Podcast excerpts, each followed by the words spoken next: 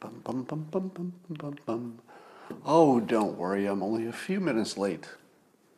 Do not have the coronavirus. I'm fresh and clean. Fresh as the morning dew.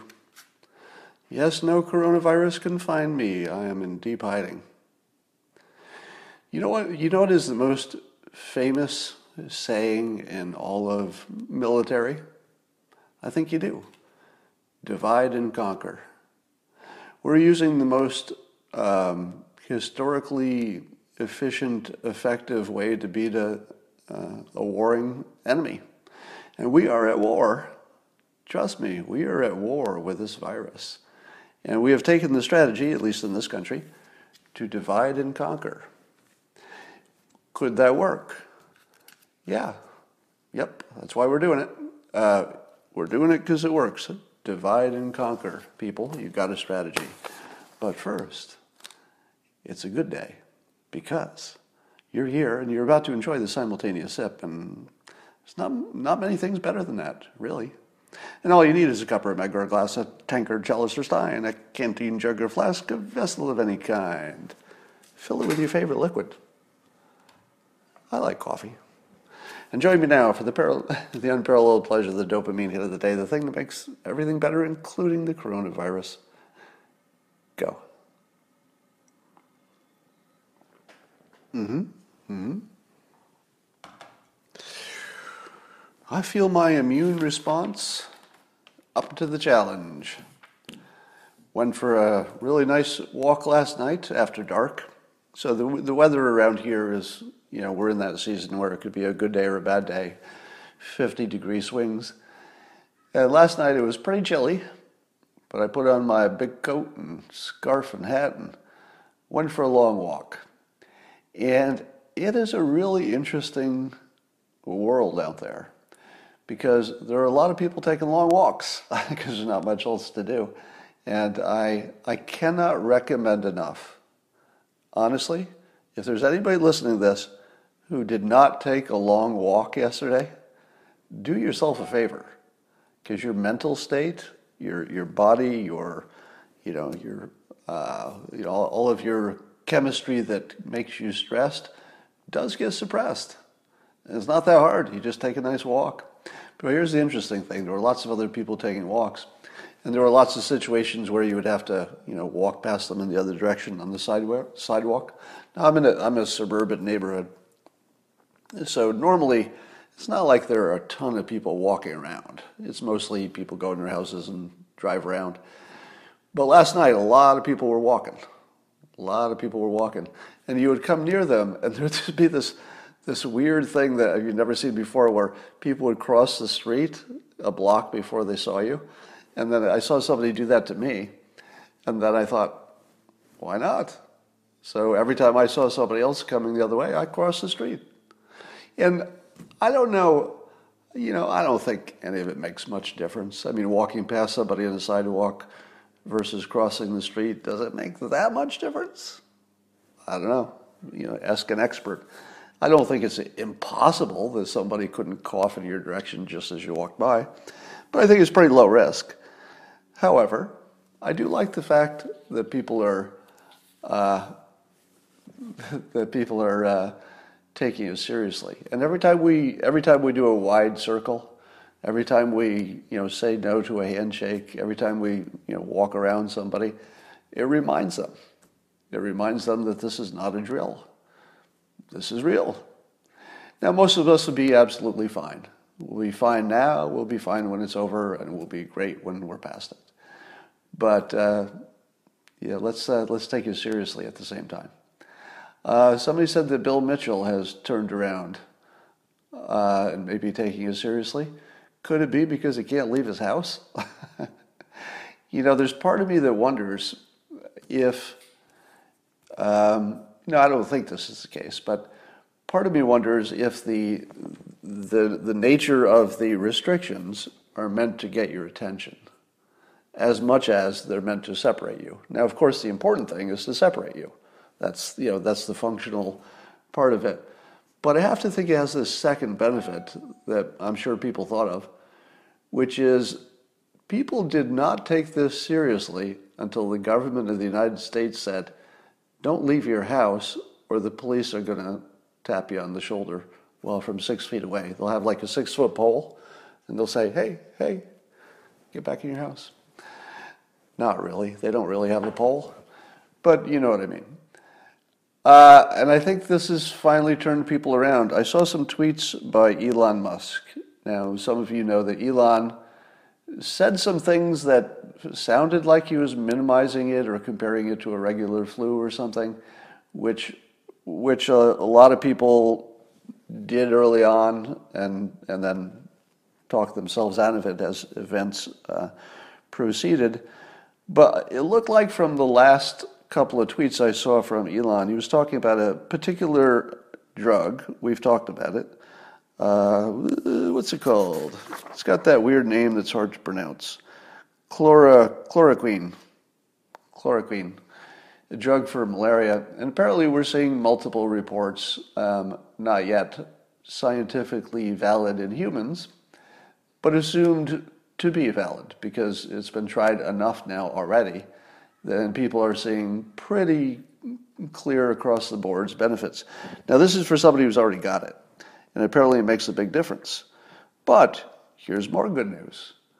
All right, so this, this drug, chloroquine, um, and it's something Elon Musk tweeted around, does look promising. It does look promising. But there's another drug that seems to be a, I don't know, uh, I'm not enough of a chemist to know what's going on here, but it looks like a, stronger version of it or some, something in the same family called hy, hydroxychloroquine. Hydroxychloroquine. And I think there's a, a, a 2020 peer reviewed paper. And again, peer reviewed paper doesn't mean it's true, doesn't mean it's right. It just means it passed, you know, one filter of which you would hope it would pass lots before you really believed it.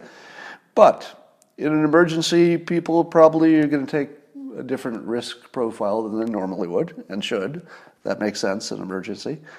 And uh, it looks like this version of the drug is maybe four times, was it four or five? I forget, but four or five times stronger, at least in vitro. In other words, in a test tube, it was four to five times stronger. And I believe that both of these drugs are well understood, at least the, the chloroquine is well understood for sure, because it's something that people have been taking for a long time for malaria and I think rheumatoid arthritis. Uh, so we understand the, uh, the risks.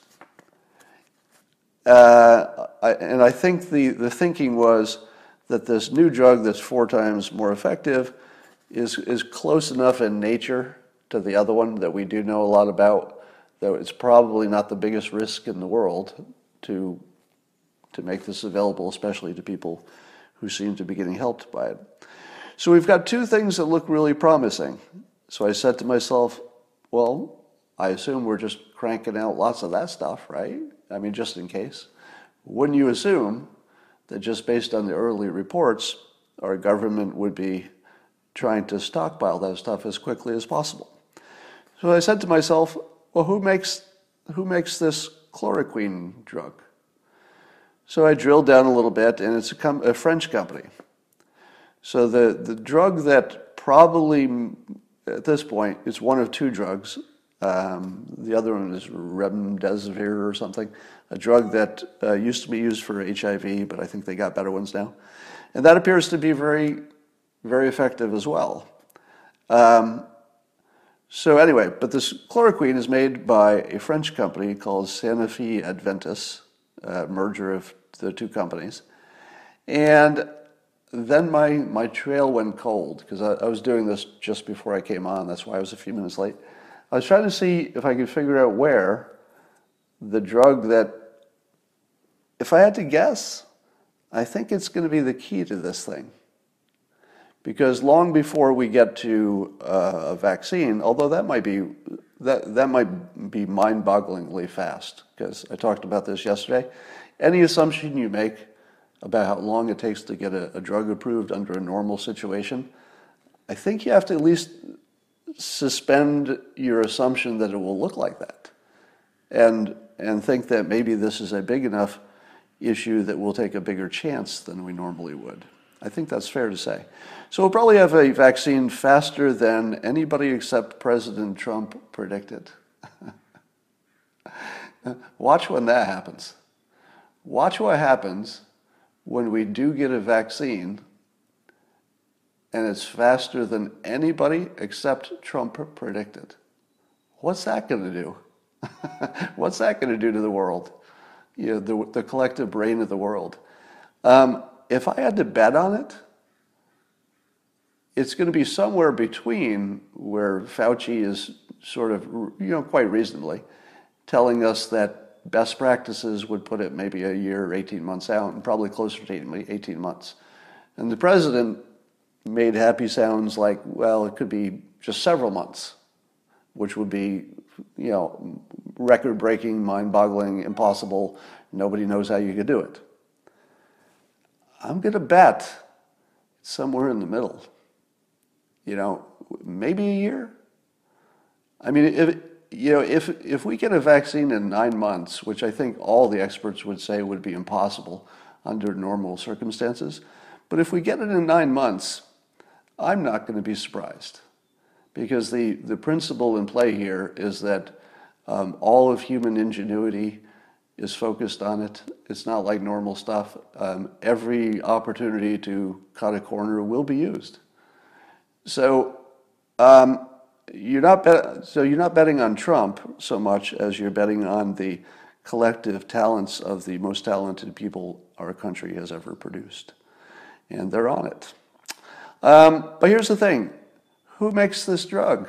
So it's a French company that you know is the, the corporate company. But do you think that they manufacture this in France? I, would like to know that. If somebody can find that out, and uh, I'm not clever enough to dig down to know how a particular company manufactures a particular drug in which factory. I don't know how to find that out. But if there's anybody who can, can you get me an answer to that? Because I'm afraid the answer is going to be China. Right? Now, here's a question for you. Let's say there is a drug, we know it works, or we're, we're hopeful that it works and, and the risk management you know, the threshold has been reached, meaning that we definitely want to go hard at this drug, even with a little bit of risk. How would we do it? Well, I'm looking at your comments. Somebody said maybe India, maybe China. but, but let's say it's China. I think that's probably a good guess, right? Now, there's a company that holds the patent and then it's manufactured in China. Would we produce that drug? Could we? I know we could physically, I believe we could. Could we clone it to its generic and then uh, mass produce it in this country without benefit of, of owning the patent or any you know copyright, what, whatever they've got there, whatever kind of protection? It would be a patent, I guess. Um, could we make it, in other words, could we break their patent because it's an emergency? Yes. Yes, we could. are, are we going to not make that drug because it would be against the law? No. No, that's not going to happen. If there's a patent law that prevents us from making this drug, we are going to ignore the patent law and we're going to ignore it like it never even existed. We will ignore it so hard it will never know it existed for the emergency. Now, I hope there's nobody in the government who's saying we can't do this because we don't own the patent. You know, please tell me there's nobody so stupid in our government who would hesitate in an emergency because of a patent. I don't think so. Somebody says it's not patented. Hmm. Maybe. Possible. But I don't know. Somebody says it's already generic. And that's, um, I was looking for that and couldn't find that just before I got on. I, I was getting close to finding that out. Um, somebody says, what patent law? Yeah. So I guess, I guess the question is, we're not going to have to worry, I don't think, about any legalities. So it really comes down to a technical question and then a, um, like a, a manufacturing question. How fast could we spin up a or convert an existing plant to just crank this, uh, presumably the, the stronger version, the hydroxychloroquine, and just start cranking that stuff out just in case. And do you think, do you think we already know enough to do that? In other words, do we know enough about the possibilities of the drug that even if we're 60% sure, you know, you pick your number, 80% sure that it makes a difference? I'm talking about the scientists, I'm not talking about me being sure, but the scientists. If they're somewhere in that 60 to 80%, you know, certain that this could be a useful drug, um, where is my where is my news reporting uh, where this is happening? Because you know what would make me feel a lot better is to read in the you know Breitbart or New York Times or whoever whoever does this story that uh, here's the factory and they're already converting and you know by the end of the week they'll be cranking this out like crazy. And we don't care about this french company. Uh, it's like they don't exist. We're just going to make this and we're going to give it out like crazy just in case. And again you might want to withhold it from the public which wouldn't be a bad strategy it wouldn't be a bad strategy to make sure that you know a normal, healthy person can't get it. So you want to limit it to the medical people who can prescribe it. But anyway, this is pretty good. And then there's also this remdesivir. I'm probably saying it wrong. That seems to make a difference as well. So in terms of treatment, we've got some good stuff. Somebody says Australia tested it successfully. Now that was in vitro. Uh, it has been used in real patients and the reports are that they all got better, but they're such small groups uh, that you can't take that too seriously yet. All right. Um, here's some things in no particular order. Um, I just saw a tweet. I think it's true. You know, you can't you can't believe anything you see in a tweet these days. But somebody was showing pictures of a Hong Kong wrist app, or not no a wrist thing that goes around your wrist. And if you've been, uh, I think, either traveling or you have the coronavirus, you know, if you're traveling, they're you're quarantining you, and they put the thing on. It's basically like wearing the uh, uh, what do you call it when you're you're you're at home detention and you've got the ankle bracelet that is uh, like digitally monitored. Well, in Hong Kong, it's basically an ankle bracelet bracelet that can tell where you are, but it goes on your wrist and it works with an app on your phone. And apparently, Hong Kong is pretty serious about this stuff. And first of all, where's my app? Are you telling me Hong Kong can spin up an app faster than we can? Come on. We should at least be working on this. And I guess it tells you, you know, you, have, you walk around the perimeter inside your house, and then it can map your house, and it knows exactly if you've even walked out the door.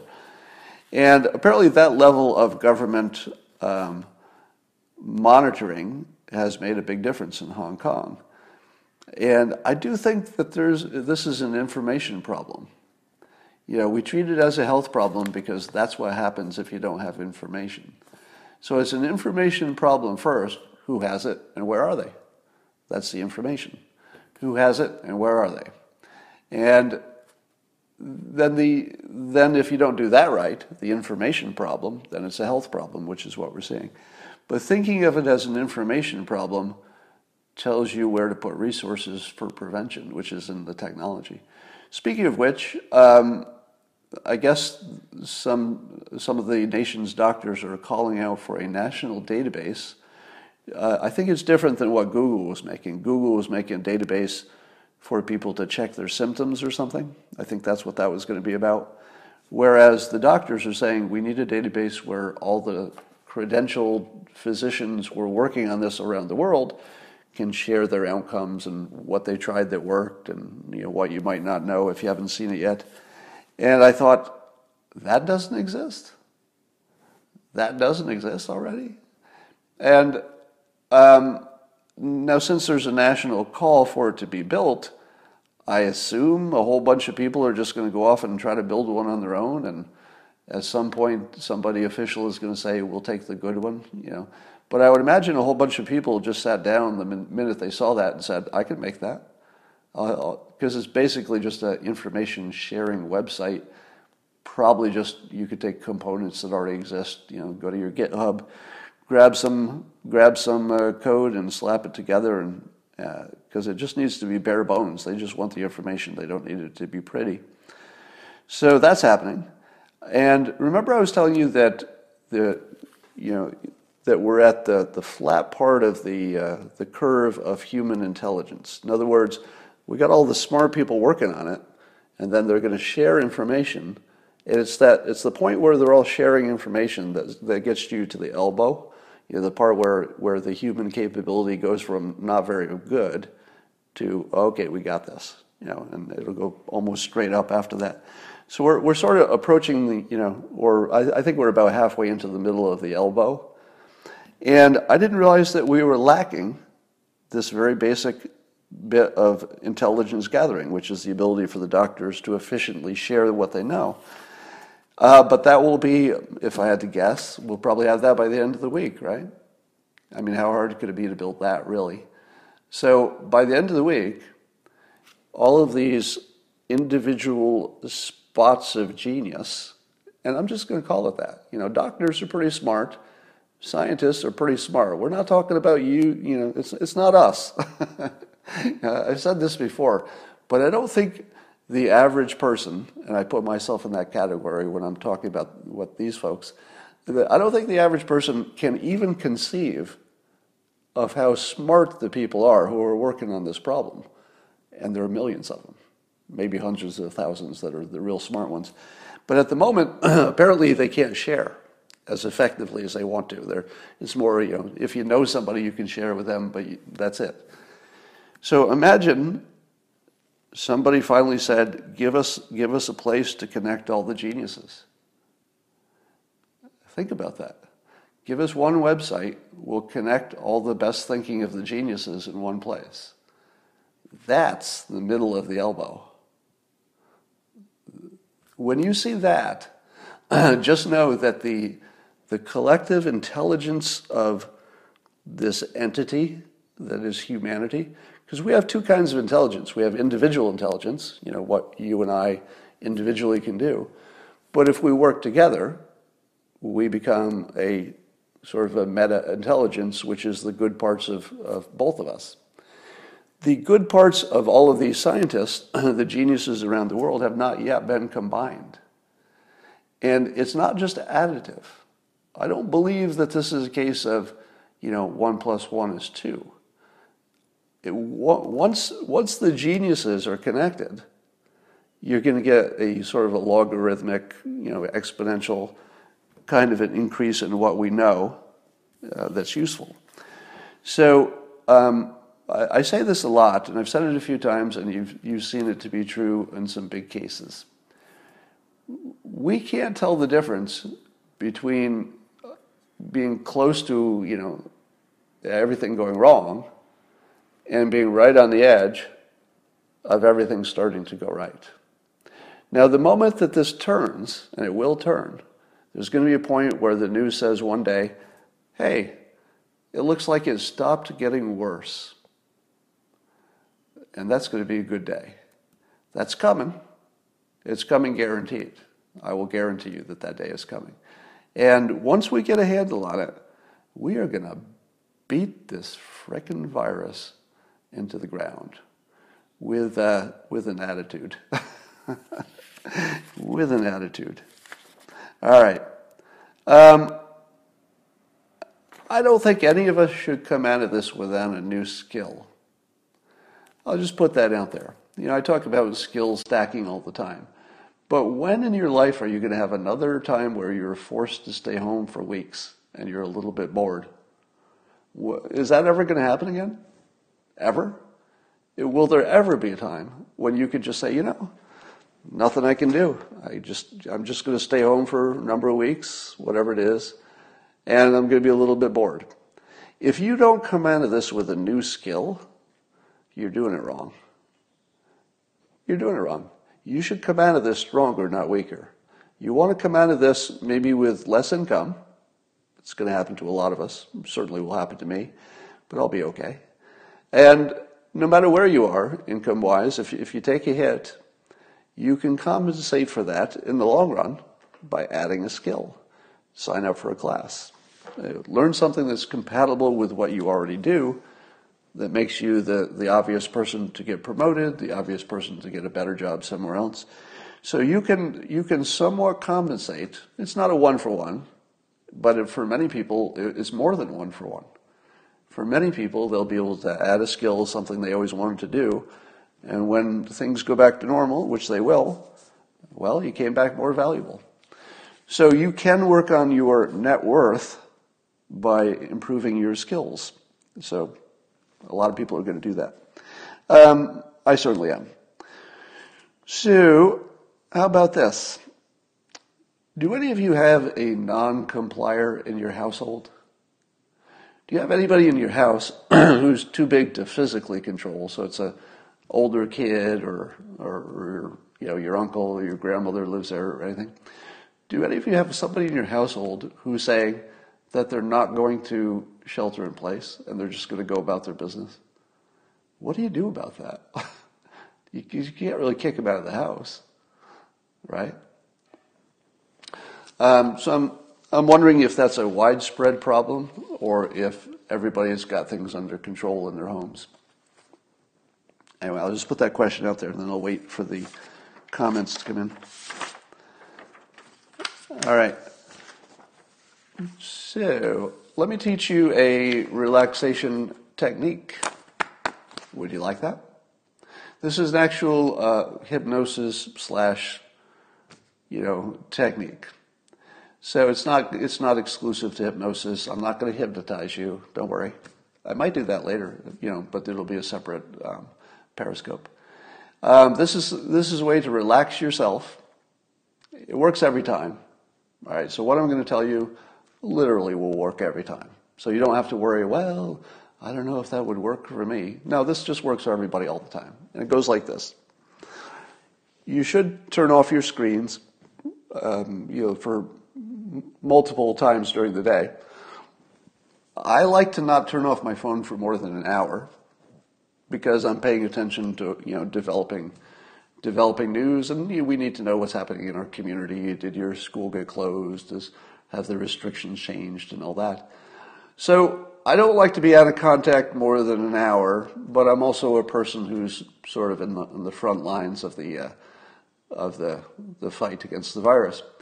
For the for the rest of you, make sure you you tune out regularly during the day. I mean, you might have to take an hour here, then another hour there, then another hour night.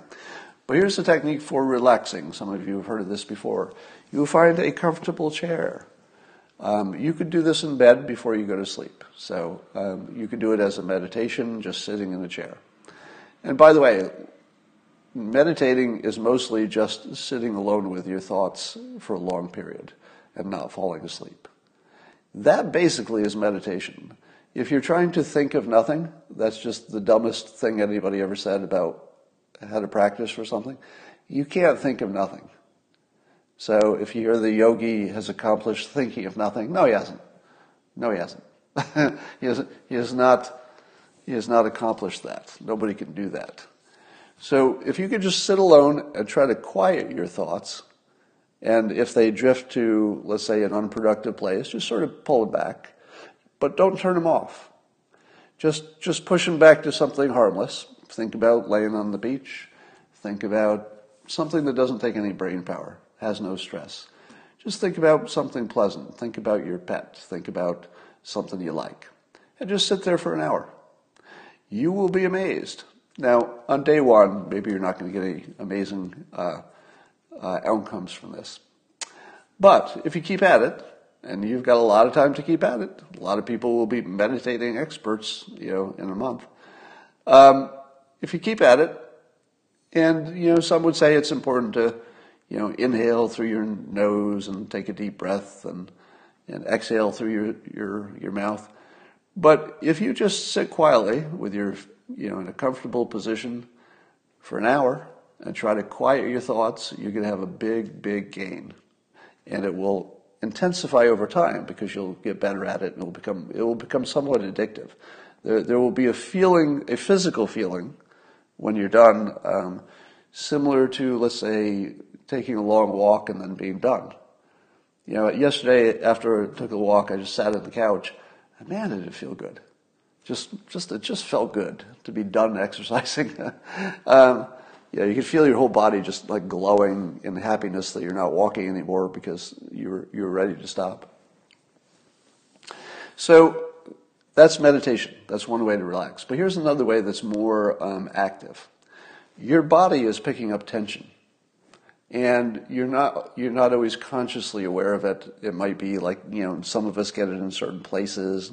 You might be aware of oh my back is all honked up because of the tension, but you also hold it in the rest of your body, and it isn't as noticeable. And that's why this trick works. And it goes like this: you sit in a comfortable place, or you could be laying in bed and you're trying to get to sleep. Pick one muscle group, let's say your hand, squeeze it and hold it.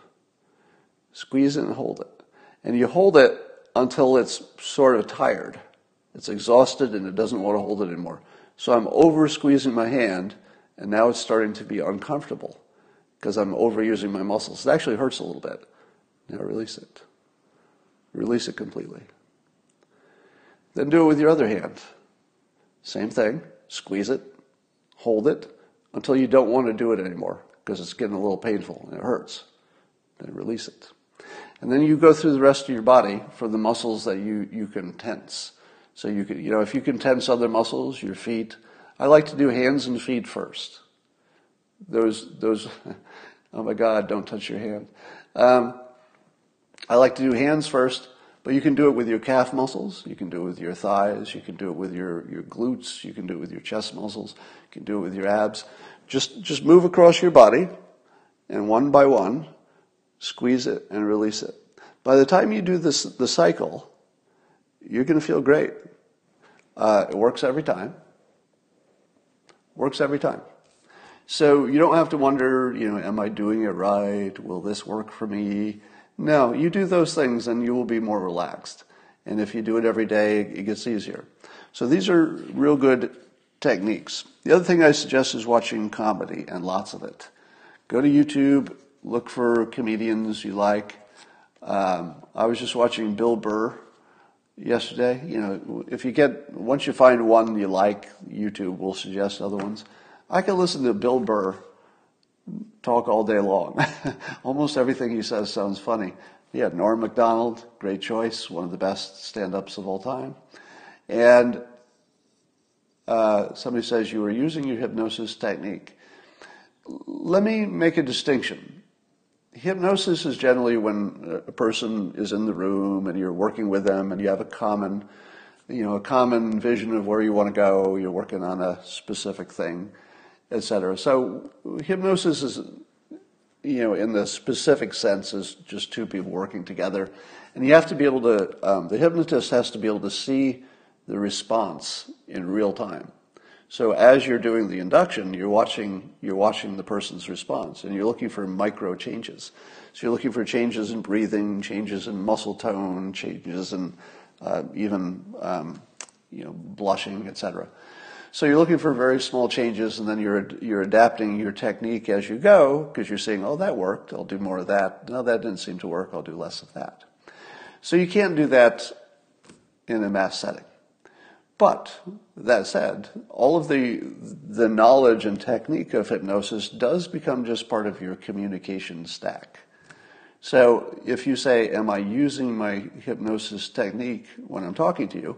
the answer is always yes, but not with the intention of you know putting you into a trance or anything. It's only the intention of I know what is likely to be persuasive, and I know what is likely not to be.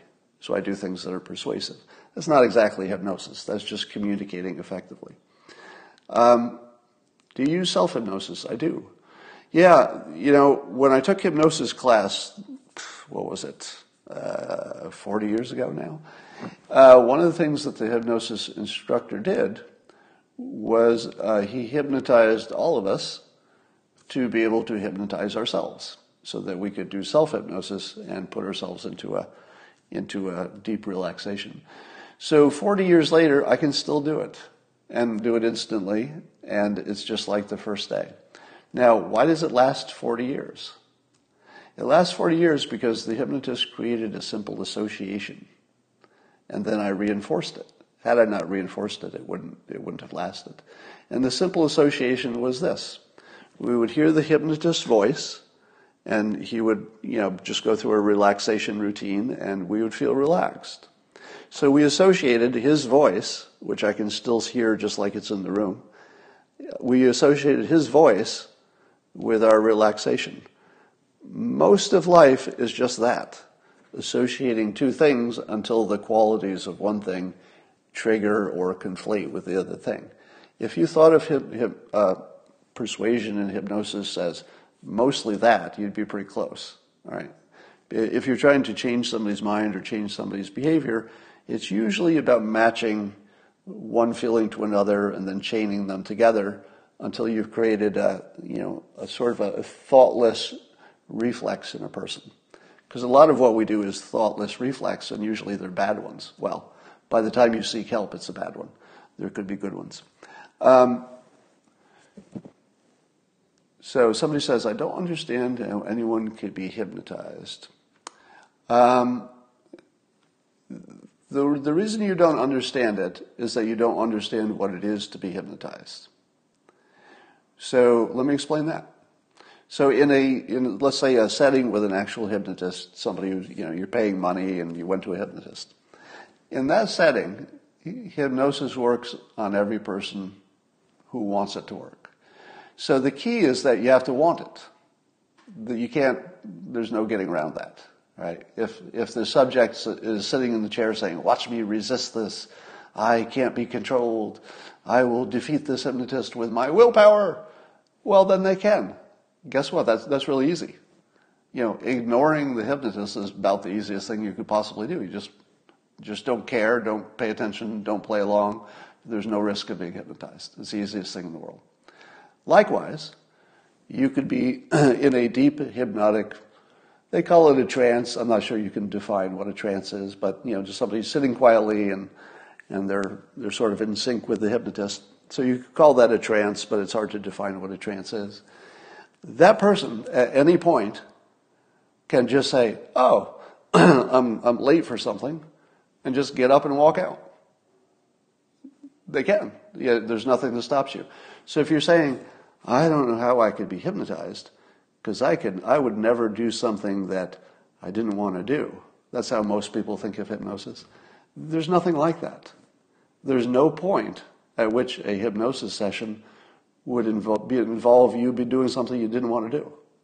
Nobody would do that. You only do things you want to do. And, the, and if you want to do it, you're going to be open to associating it with something else. So, back to my example of self, self-hypnosis. When I do self-hypnosis, I can count from um, 1 to 20, but I don't count it in my own voice. Sorry. I count from 1 to 20, but in the voice of the hypnotist who I assume has been dead for decades, uh, but I can still hear it. And it, the association triggers me into relaxation. It, it's, it's basically instant. So if you want to use self hypnosis, think of it this way self hypnosis is nothing but associating two different things. So here, here would be self hypnosis. Um, somebody says, "You sick, bro?" No, I I just always have a con, you know congestion if I uh, if I'm talking too much. So I don't have sore throat. I don't have any don't have any uh, I don't have any illness symptoms at all. Actually, I'm feeling amazing because I'm doing all kinds of exercise and eating right and getting a lot of sleep. I, honestly, I've never felt better. That's not a joke. In terms of my physical health and vitality, I've never felt better. I, I'm in I'm in really good shape right now, and I hope the rest of you are are taking this seriously as well. You know, my goal, quite simply, is, you know, I'm going to try to delay being exposed to it, but if it happens or when it happens, I want to make sure I'm not one of the people who needs a hospital bed.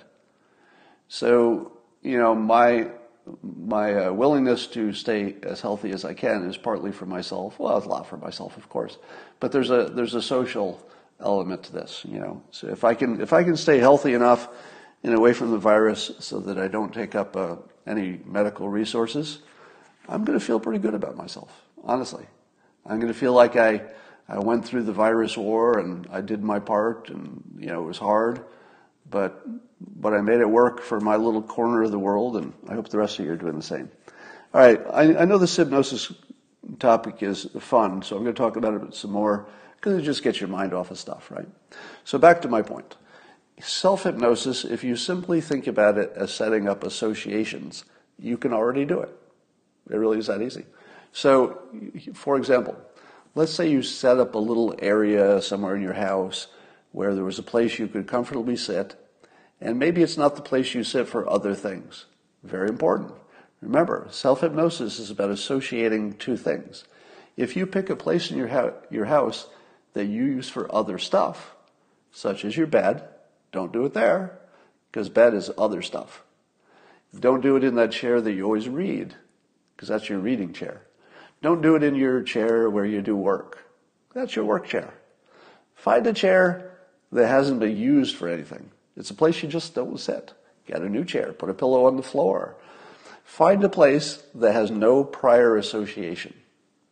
You want to find a place with no prior association.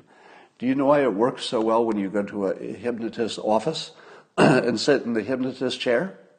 One of the reasons that works better than anything you could do in your own environment is that you've never been in that chair before. And you're entering an environment that's fresh. So whatever associations are formed once you, you enter the hypnotist's office are formed consciously by the hypnotist. And it happens from the moment you walk in and shake hands back in the old days or in today's world. Hi, I'm over here. But from the moment you walk in, the hypnotist is starting the hypnosis. Now, and the hypnotist will tell you this. You know, a, an ethical hypnotist will tell you that the conversation from hello is part of the process. Now, the first part of the process where you're just talking and you think you're having a conversation, you're just talking about what's going to happen next, you think that's not the hypnosis, but it's part of the process. And that process is building credibility and making you relax and making you understand what's happening and building an expectation that it's going to happen. So the first part is entirely about building the expectation in your mind that this will work and it's going to happen in a minute. If you don't believe it's going to work for you, you're not in the right frame of mind. So the hypnotist will often, you know, dress well and maybe have a suit and, and we're actually taught this, you know, put a, put a degree on the wall. So you're creating an environment where the person walks in and they're already primed because they've, they've decided they want this before they walk in the door. Once they walk in, this is not about the wanting anymore. This is about the belief. So it starts with wanting to be part of the process. You can't avoid that. You know, this is only for willing people. Secondly, they walk into the hypnotist's office and now they're being primed. You're just having a conversation. The hypnotist is saying, you know, in a moment I'll ask you to relax. Um, this is what will happen. This is what you'll feel. This is what to expect. I do this all the time. You're my millionth uh, person. Yeah, it'll totally work with you. I'm an expert on this. And, and your mind, by this point, remember, you wanted this. You're so primed. And the priming is a really big part of the process. If you haven't primed people right, it doesn't work, you know, or it doesn't work as well. So that's the first thing. All right, so back to, back to you. You, you found a place in your house that isn't used for anything else. Now you've recreated in a small way what the hypnotist office does, a fresh environment. All right, it has no associations. So you've got your little fresh environment, your chair, your seat, your pillow, the place that you're only going to do this. And then you say, This is my meditation place. Oh, what did I do there? Did I just conflate meditation with hypnosis and self hypnosis? Yes, I did. Because they're not that different. The goal of just meditating is being able to quickly put yourself in a relaxed state. The goal of self hypnosis, usually, is to do the same. And they look almost the same. So all you got to do is find your little place, do your little tricks of squeezing your muscles if you have to do it the first time. Eventually, and let me, let me explain this so you can really see how this works. This is just a perfect example. On day one, you sit in your fresh little environment with no prior associations, and you, you can't relax. You're tense. You're thinking about life. Do the muscle thing. One muscle at a time, one muscle at a time. Works every time. You don't have to wonder if it'll work. It'll work. Then do that every day for a week. What happens on the eighth day? You go to your little special place, you sit down, and suddenly you don't have to do the muscle squeezing. Because the association of you sitting on the pillow and being super relaxed now has formed a, an association in your mind if you do it enough. And it doesn't take long. A week, a week would be fine. And it gets stronger as you go. So now you can disband the, the muscle squeezing because as soon as you sit there, you just say, ah, I'm in my place. Boom. Right into it. And you've got an hour of serious pleasure. Now, I, I, I hate to do this. Well, maybe I won't. I'm going to save that.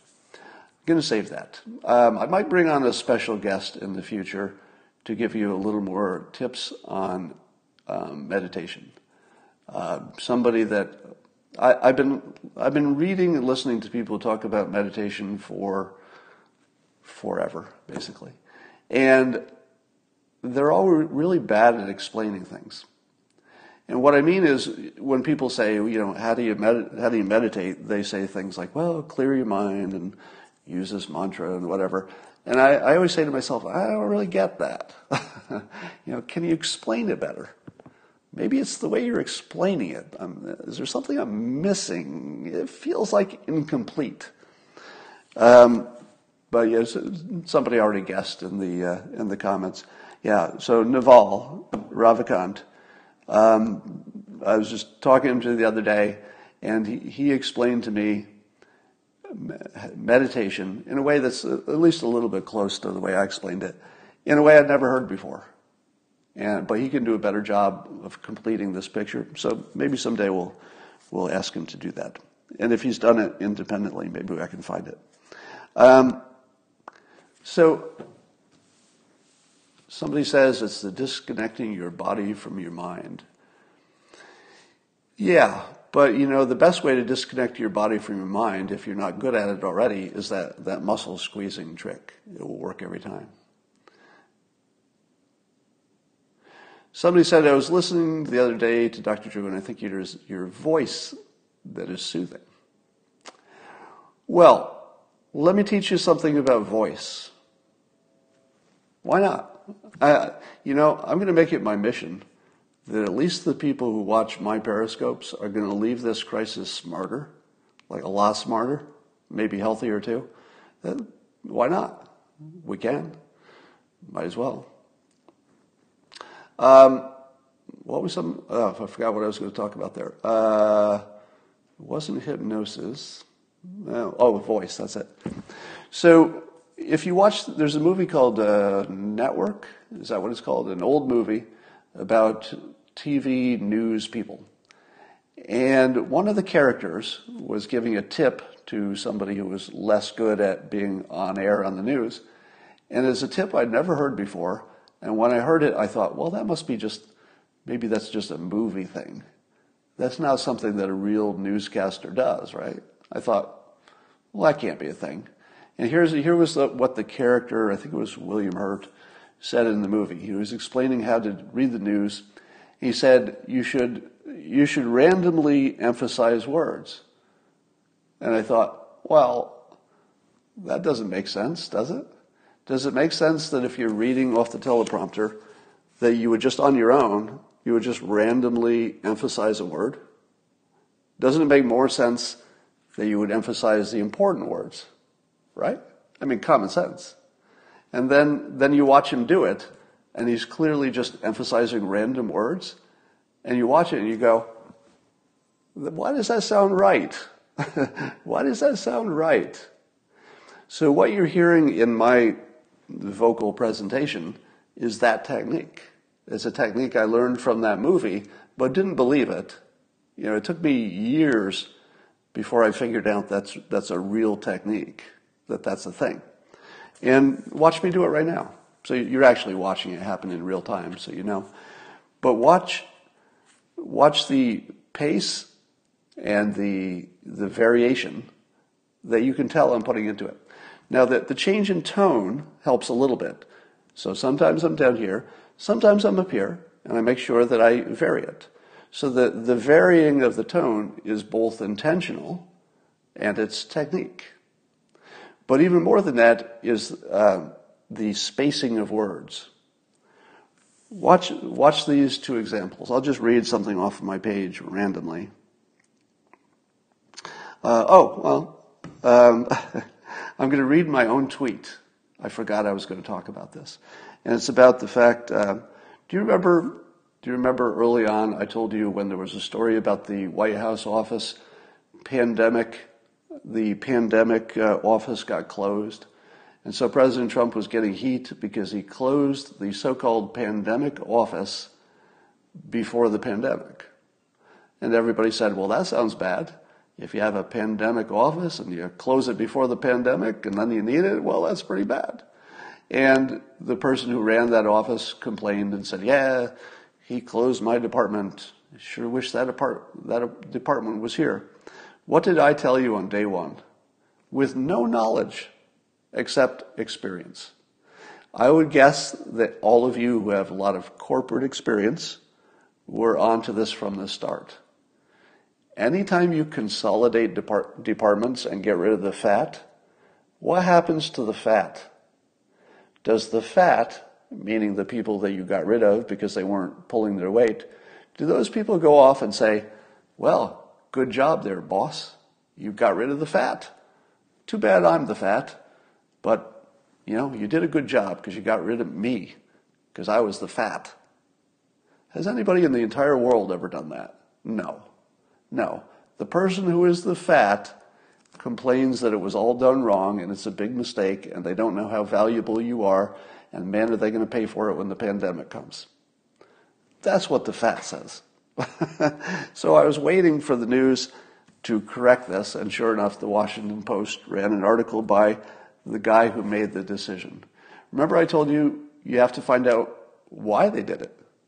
Because if you haven't heard the, the context of why it was closed, you don't really know anything.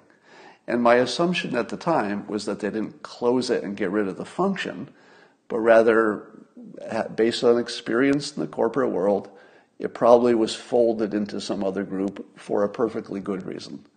And so finally, the guy who made the decision the, the actual one person who said, yeah, that was me. I did that. I got rid of that office by combining it into the other. And he explained why he did it. And then you say, oh, it was duplicate. It was duplicate. he got rid of duplication. Now, did getting rid of duplication, uh, did getting rid of uh, duplication change anything?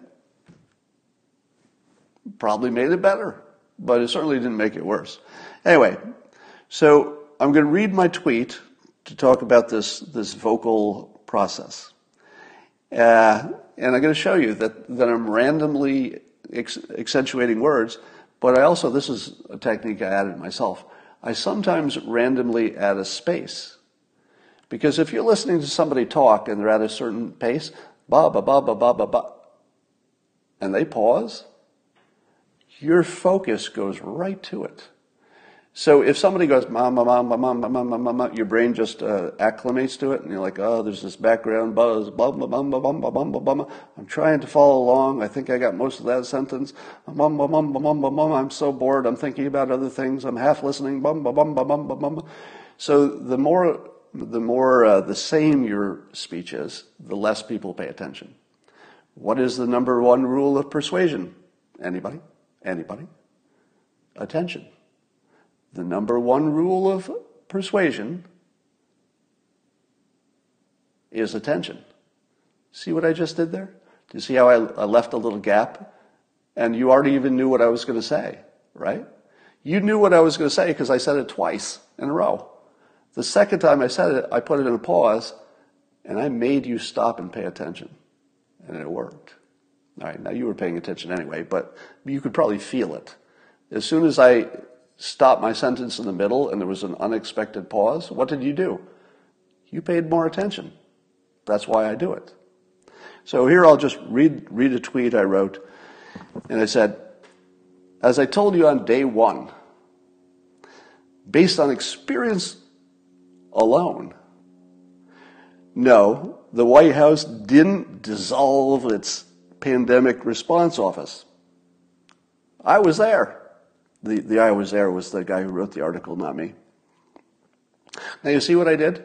Now, if you said to yourself, yeah, but I wouldn't have known you know, where to put the pause, doesn't matter. That's the beauty of it. You can kind of put it anywhere.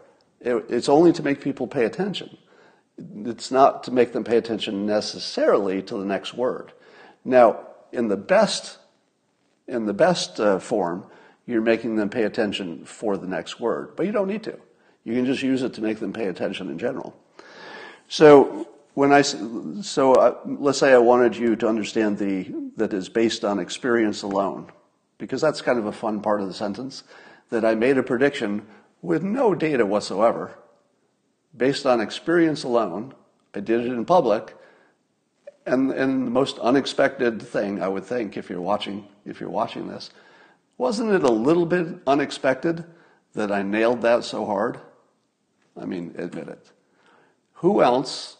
Did anybody else? Was there anybody else in the entire frickin' country who said, in public anyway, some of you probably were onto it early, but in public, did anybody else say, nope, fake news, probably got folded into another department because of redundancy? Basically, I said that. Ah, oh, somebody just reminded me of something I desperately wanted to talk about, and I kept forgetting. So thank you. So somebody was saying, um, just said the word ego.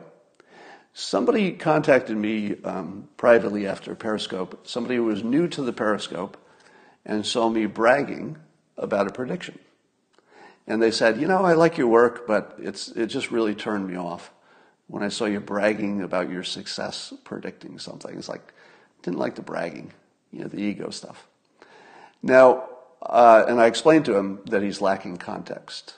If you've been watching the periscopes, you know that the purpose of me telling you, bragging, if you will, and I, am doing it intentionally, is to, re, to reinforce that I have a certain filter on the world that I believe can be validated by being better at predicting than other people.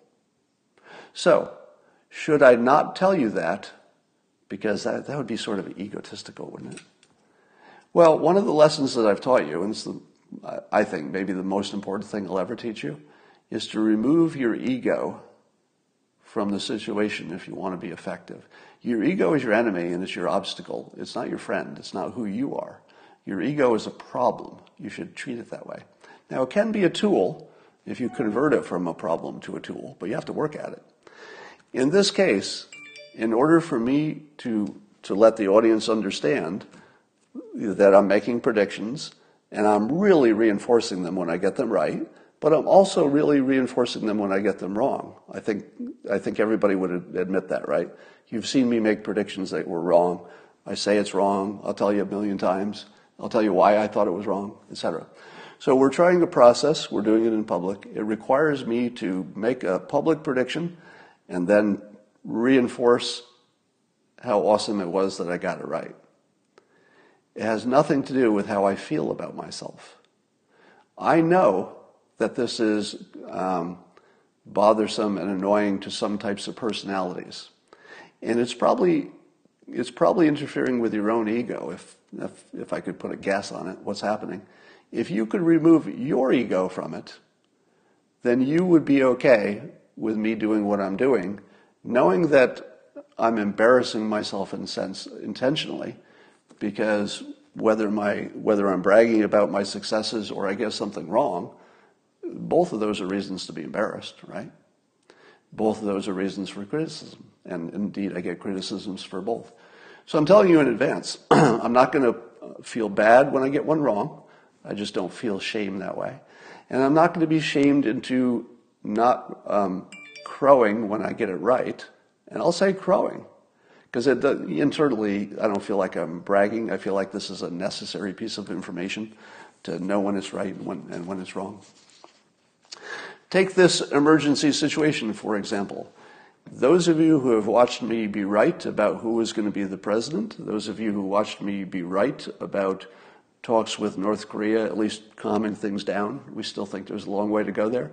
Those of you who watched me right that we were not going to a kinetic war with Iran back, back then, those of you who watched me being right in the weirdest, most unexplained way, I might be right about Kamala Harris, although that one's probably more of a 50 50 situation. But the fact that she's being, you know, she's in the top two conversation, top three maybe, conversation for being vice president to somebody who would not be so much in control, we presume, is kind of a weird prediction to get that one, at least as close as it is, even technically wrong.